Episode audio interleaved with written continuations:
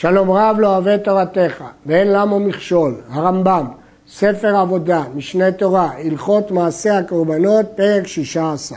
הנודר גדול והביא קטן, לא יצא, כי הוא נדר קורבן גדול.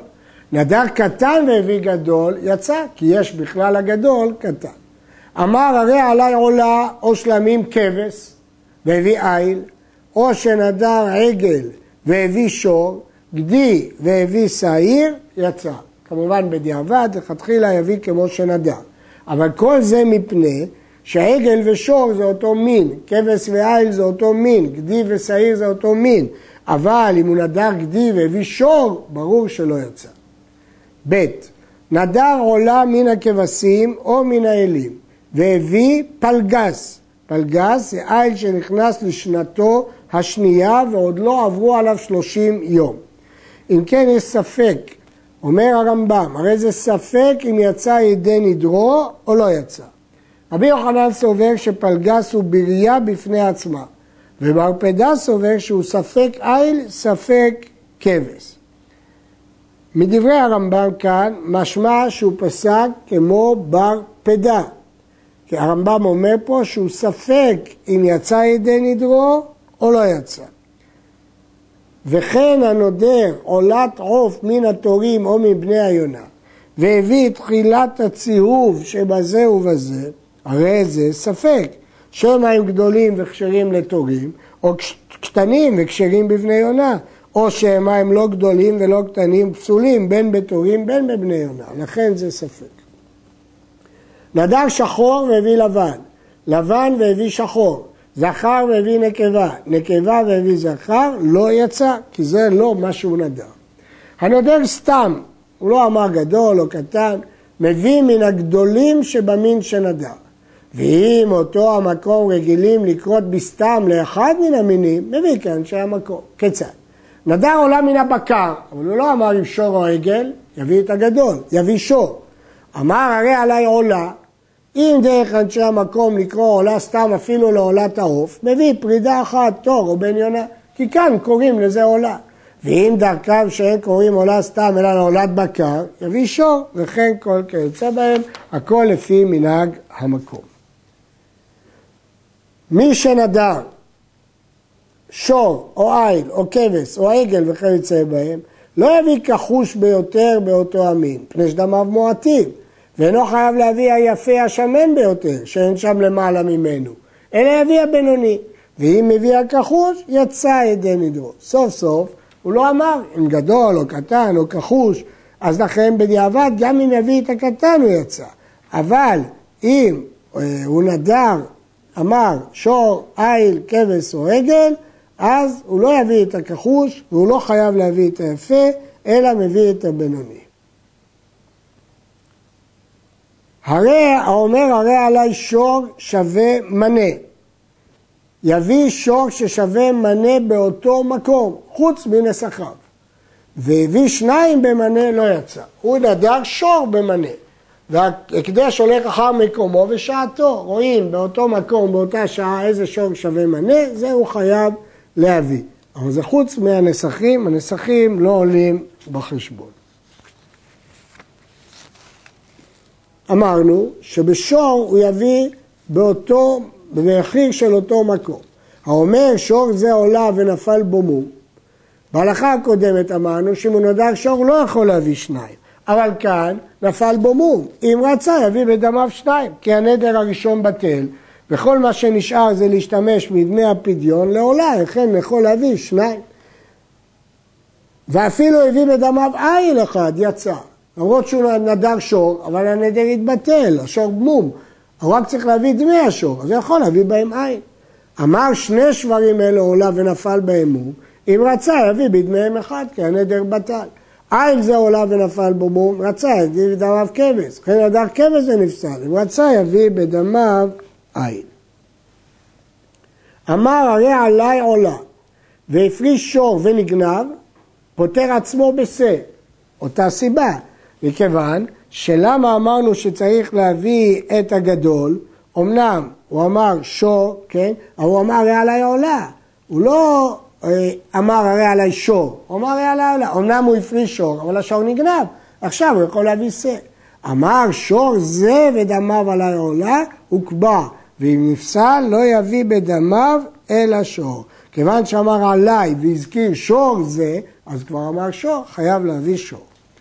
האומר אחד מכבשה יקדש, ואחד משברה יקדש, והיו לו שניים, הולכים לחומרה, הגדול שבהם הקדש. היו לו שלושה, הגדול שבהם הקדש, וחוששים לבינוני. כיצד יעשה? ימתין לבינוני עד שיפול בו מום, ותחול הקדושה על הגדול לבדו. ואם אמר שור שבשברה יקדש, הגדול שבהם הקדש, ואין חוששים לבינוני. כלומר, תמיד אנחנו הולכים לפי עין יפה, והמקדיש בעין יפה מקדיש, ולכן כיוון שאמר אחד מכבשיי, בוודאי הוא התכוון לגדול. אבל אם יש שלושה, גם הבינוני הוא יפה יחסית לקטן. לכן יש שאלה אם הוא התכוון לגדול או לבינוני. אז הרמב"ם מכריע שהקדושה חלה על הגדול לבד, ואז הוא מחכה שהקטן ייפול בו מום. רש"י פירש שמחלל על הגדול את הקטן, כי אנחנו לא יודעים אם הקדושה חלה על זה או על זה. הטעם של הרמב"ם הוא שמסתם על הכרח הוא התכוון מתחילה שאם יומת הבינוני תחול קדושה, אם יומם הבינוני תחול קדושה על הגדול. ראינו בהלכה הזאת שהולכים אחר עין יפה, אבל בהלכה ג' אמרנו שכמנהג אנשי המקום, או שהולכים אחר הבינוני, כי כאן היו לו את הבהמות שהוא הקדיש אותם, אז אני מניח שהוא התכוון לגדול שבהם. שם הוא אמר סתם נדר. פירש אחד מהם ושכח. אז פה אין ספק אם זה גדול או בינוני, כי הוא פירש, או הגדול או הבינוני. או שאמר לו אביו אחד מהם הקדש, הרי זה מקדיש גדול שבהם, ואחר כך יצא ידי חובתו. וכן הנודר עולה מן הבקר וקבע נדרו, ושכח מה קבע עם שור עם עגל, הרי זה יביא שור. וכן יקבע בכבשים, ושכח מה קבע, יביא עין. שכח בעזים, נדר בעזים ושכח, יביא שעיר. שכח באיזה מין מן הבהמה קבע עולתו, יביא שור ועין ושעיר, כי הוא שכח למה כוונתו.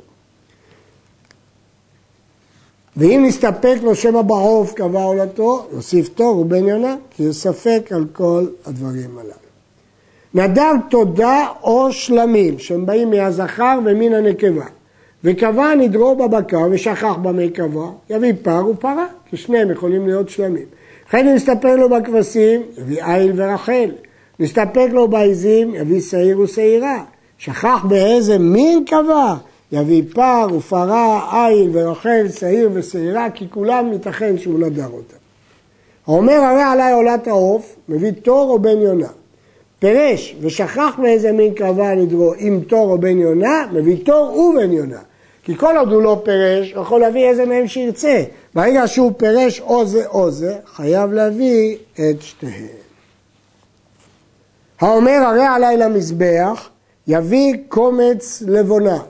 שאין לך דבר שקרב כולו למזבח כמות שהוא, אלא לבונה. בעולה, העור לכהנים. בעולת העוף יש מוראה ונוצה. בנסכים הולכים לשיטים. לכן הוא יביא לבונה, כי זה דבר שקרב כולו למזבח. פירש נדרו ושכח מהפירש, יביא מכל דבר שקרב כולו למזבח. לפיכך מביא עולת בהמה ועולת עוף ומנחת נסכים ולבונה ויין בפני עצמו. כי כל אלה קרבים למזבח. אם הוא לא פירש, אז אני הולך רק דבר שכולו למזבח, שכפי שאמרנו זה קומץ לבונה. אבל אם הוא פירש, ייתכן שהוא פירש דברים אחרים. אז מביא את כל מה שעולה למזבח, למרות שלא כולו עולה. עולת בהמה חוץ מהעור, עולת העוף חוץ מהמורה והנוצה וכדומה. אמר, הרי עליי בסלע למזבח, יביא כבש. שאין לך דבר שקרב בסלע למזבח, אלא כבש. אז ברור שהוא התכוון בכבש. פירש ושכח מה פירש, יביא בסלע מכל דבר ודבר שקרב למזבח. כל מה ששווה סלע, הוא יביא למזבח. האומר הרי עלי לבונה, לא יפחות מקומץ. הרי עלי עצים, לא יפחות משני גזרים. עוביין כמחוקות, כלומר כעובי העץ שהיו משתמשים בו להשוות את הגדיש, ואורכן אמה. הרמב"ם בהלכות איסורי מזבח כותב שגם רוחב העצים אמה. הרי על העץ מביא גזר אחד, אורכו אמה, ואם רצה להביא דמי העצים, יביא. מי שנדר או התנדב שמן, כיצד עושים בו? קומץ ממנו קומץ ונותן עליו מלח וזרקו על גבי האישים והשאר נאכל לכהנים כשערי מנחות. אנחנו מתייחסים לשמן הזה כאילו מנחה ולכן קומצים קומץ, שמים מלח, מקטירים והשאר הוא כמו שערי המנחה. כמובן מדובר בשמן סמיך שאפשר לקמוץ אותו. כיצד עושים ביין הבא בפני עצמו? נותן עליו מלח ומנסחו כולו על גבי השיטים ככל הנסכים. בנסכים אין שיריים, כיוון שאין שיריים שמים עליו מלח וכולו קרב לגבי מזבח. בהלכות איסורי מזבח, פרק ה' הרמב"ם פסק שאין מולכים יהיה נסכים. מסביר הכסף משנה, שם מדובר בנסחי חובה, ופה מדובר בנסכים שבאים נדבה והם טעונים מליחה. מי שנדר נדר לא הביאנו ממרות מעשר שני, שהרי נתחייב בקורבן זה, וכל המחויב בקורבן לא יביא קורבנו אלא מן החולין. הוא לא יכול להשתמש פעמיים, הוא נדר נדר והוא רוצה לנצל את כסף מעשר שני כדי להביא בו את הנדר. אי אפשר, אתה צריך להביא מן החולין. אמר, הרי עליי תודה מן החולין ולחמה מן המעשר, לא יביא לחמה אלא מן החולין, שהרי נדר בקורבן תודה. והתודה אינה באה אלא הלחם מן החולין. הלחם נטפל לזבח ונגרר אחריו. אז הזבח צריך לבוא מן החולין, גם הלחם צריך לבוא מן החולין. פירש ואמר, הרי עליי להביא תודה ממעות מעשר שני ולחמה מן החולין, יש לו להביא כמו שנדר. הוא יכול להביא את התודה ממעות מעשר שני, והוא יכול להביא את אה, הלחם מן החולין. ואם הביא הכל מן החולין, יצא. וכן אם פירש ואמר עלי תודעי ולחמה מן המעשר, יביא כמו שהוא פירש. ולא יביא לחמה מחיתי מעשר שני, אלא ממעות מעשר שני. כמו הבהמה שהיא ממעות מעשר שני. אז גם את הלחם לא מחיתים, אלא ממעות. מהרמב"ם משמע שאפשר להביא מחיתים שנקנו ממעות מעשר שני כמו בהמה. ואף על פי שפירש שיביא לחמה מן המעשר, לא יביא נסחיה ממעות מעשר שני. שאין הנסחים באים לעולם אלא מן החולין, כמו שביארנו, כפי שנאמר בהם, והקריב המקריב קורבנו, עד שהוא משלו, ולא יהיה בהם צד לגבוה כלל. אפשר לשאול, מדוע נזקק הרמב"ם להביא את המקור הזה? הרי אי אפשר לאכול אותו, וכל דבר שאי אפשר לאכול אותו, איך אפשר להביא אותו מכסף מעשר שני? הרי נסך קרב על גבי המזבח כולו, בלי שיריים, כמו שאמרנו. אז אם כן, איך הוא יכול להשתמש במעשר שני שמיועד לאכילה? החזון יחזקאל מתרץ, שהיה אפשר לחשוב שהנסכים הם חלק מהקורבן שנאכל. לכן צריך לימוד מיוחד שגם הם אינם באים אלא מן החולים. עד כאן.